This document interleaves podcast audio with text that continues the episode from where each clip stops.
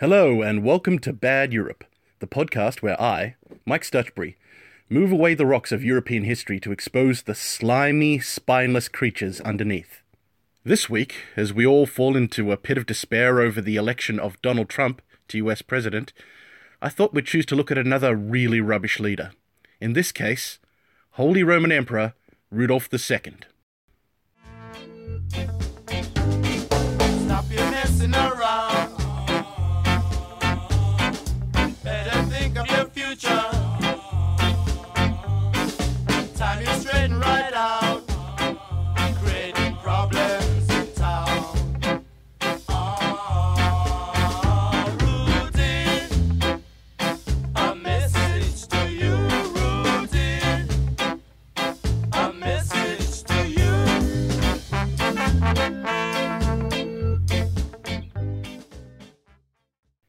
If there was any time in European history when a poor leader could set the stage for disaster, it was the turn of the 16th century.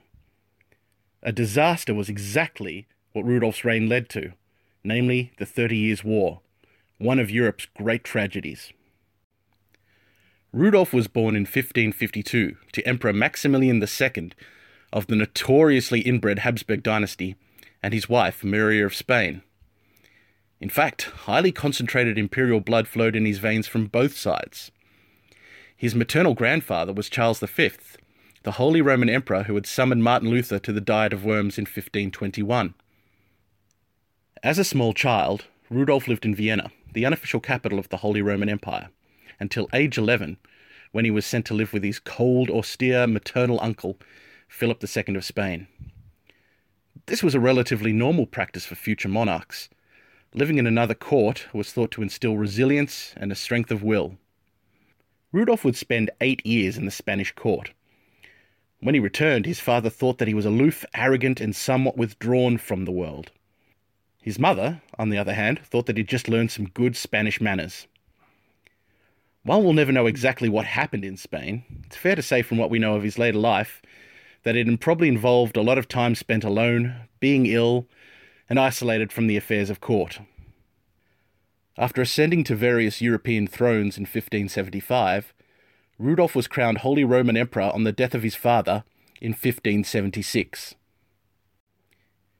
In retrospect, it is easy to note the seeds of Rudolf's later failures early in his reign. To begin with, Rudolf hated the noise, hullabaloo, and political games of the imperial court in Vienna, and, in 1583, opted to move to Prague, where he made his residence the Hradčany, the huge castle dominating the hill over the city. If you've ever visited Prague Castle, you'll know that it is immense, and considered by some to be the largest castle in the world. It was a perfect place for Rudolf to metaphorically seal himself off from the rest of the world, and instead focus on his passions. Tucked away, it's safe to say that Rudolf was a bit of a horn dog. He had affairs with both male valets and female members of the court, and was hardly discreet about them. He was the father of a couple of bastard children, one of whom, Julius Caesar, he had to have imprisoned after he attacked, raped, and killed a servant. He commissioned a lot of what was considered highly erotic art and displayed it prominently in the castle. He never ever really seemed that interested in getting married. It just wasn't a priority for him, and this was kind of dangerous at a time when bearing heirs ensured peace and stability. Rudolf was also, perhaps most famously, a collector. He was an innately curious individual and sought wonders, both natural and of an occult nature, from around the world. He had rooms of the castle transformed into a highly organized Kunstkammer, or type of early museum, where he would spend hours alone with treasures from across the world ostrich eggs, whale bones, early scientific instruments, and medieval magical texts. It is true that Rudolf II did help kickstart modern science by inviting many thinkers and luminaries to his court. Early astronomers, Tycho Brahe and Johannes Kepler, remained within his inner circle for many years, primarily there to draw up astrological charts. However, Rudolf was also easy prey to many outright charlatans who would drain the treasury. Edward Kelly, and to a lesser extent Dr. John Dee, made a tidy sum during their time in Prague. claiming that they could transform base metals into gold as alchemists. As Rudolf's reign progressed, his earlier quirks would become more pronounced, often developing into full blown madness. He would hoard his gold in his chambers, meaning that sometimes castle staff went hungry or without supplies. He was a slave to routine and couldn't bear to take his meals outside of certain places and times. He was prone to spectacular rages, kicking and stomping, even striking those in his way. The Habsburg madness in his blood, distilled by centuries of intermarriage, was starting to manifest. When Rudolf managed to get it together and rule, his actions were generally disastrous. He simply did not understand the fragile geopolitical game that he was playing. In the hundred years since the Reformation, both Europe and the Holy Roman Empire within it had become a raggedy patchwork of regions dominated by the feuding branches of Protestantism and Roman Catholicism. As Holy Roman Emperor, Rudolf thought that he could heal the divisions within Christianity by calling for a new crusade in 1593, a war against the Turks that troubled his eastern borders in Hungary. It's safe to say that it was a dramatic mistake. As it turned out, Hungary's Protestants didn't much like the idea of a conflict with the Turks. It would ravage their land and drain their resources. Protestants in Bohemia, the region in which Prague sat, also figured that a war was an unjust imposition, and that they deserved more rights to freely worship if they were going to take part. Rather than heal the divisions amongst European Christianity, Rudolf's war only served to widen them.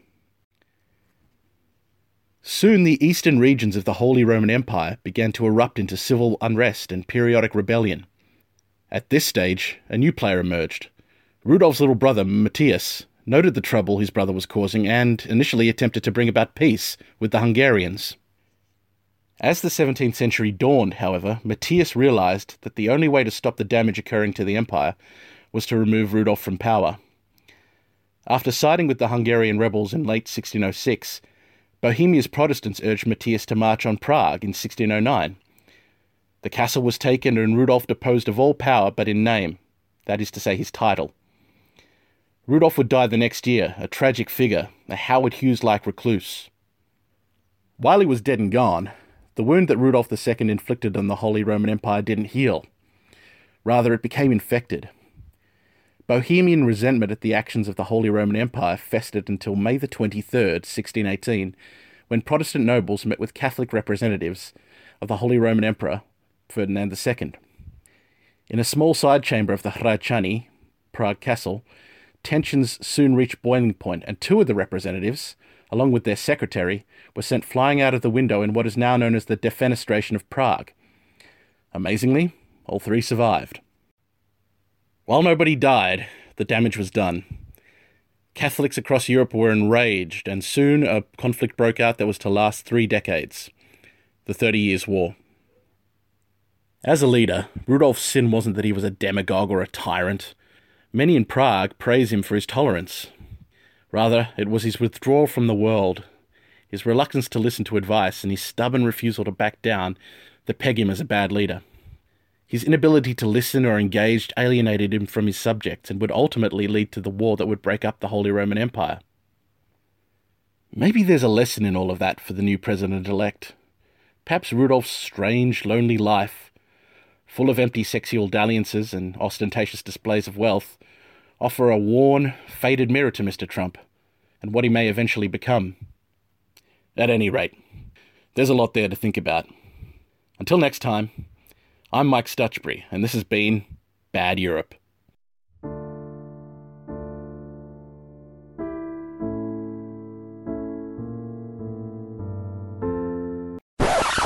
Just before I go, you may be looking for some further reading about Rudolf II. I would suggest that the best account of his life is The Mercurial Emperor by Peter Marshall, published by Penguin. It's also available on Kindle if that's your thing. Finally, if you enjoy Bad Europe, consider making a small donation towards research materials and equipment at paypal.me slash Mike Stutchbury. That's M I K E S T U C H B E R Y. Your support will help to improve the quality and frequency of Bad Europe podcasts as well as a few surprises that I'm going to be talking about in future episodes. Right, that's it. Roll the outro music.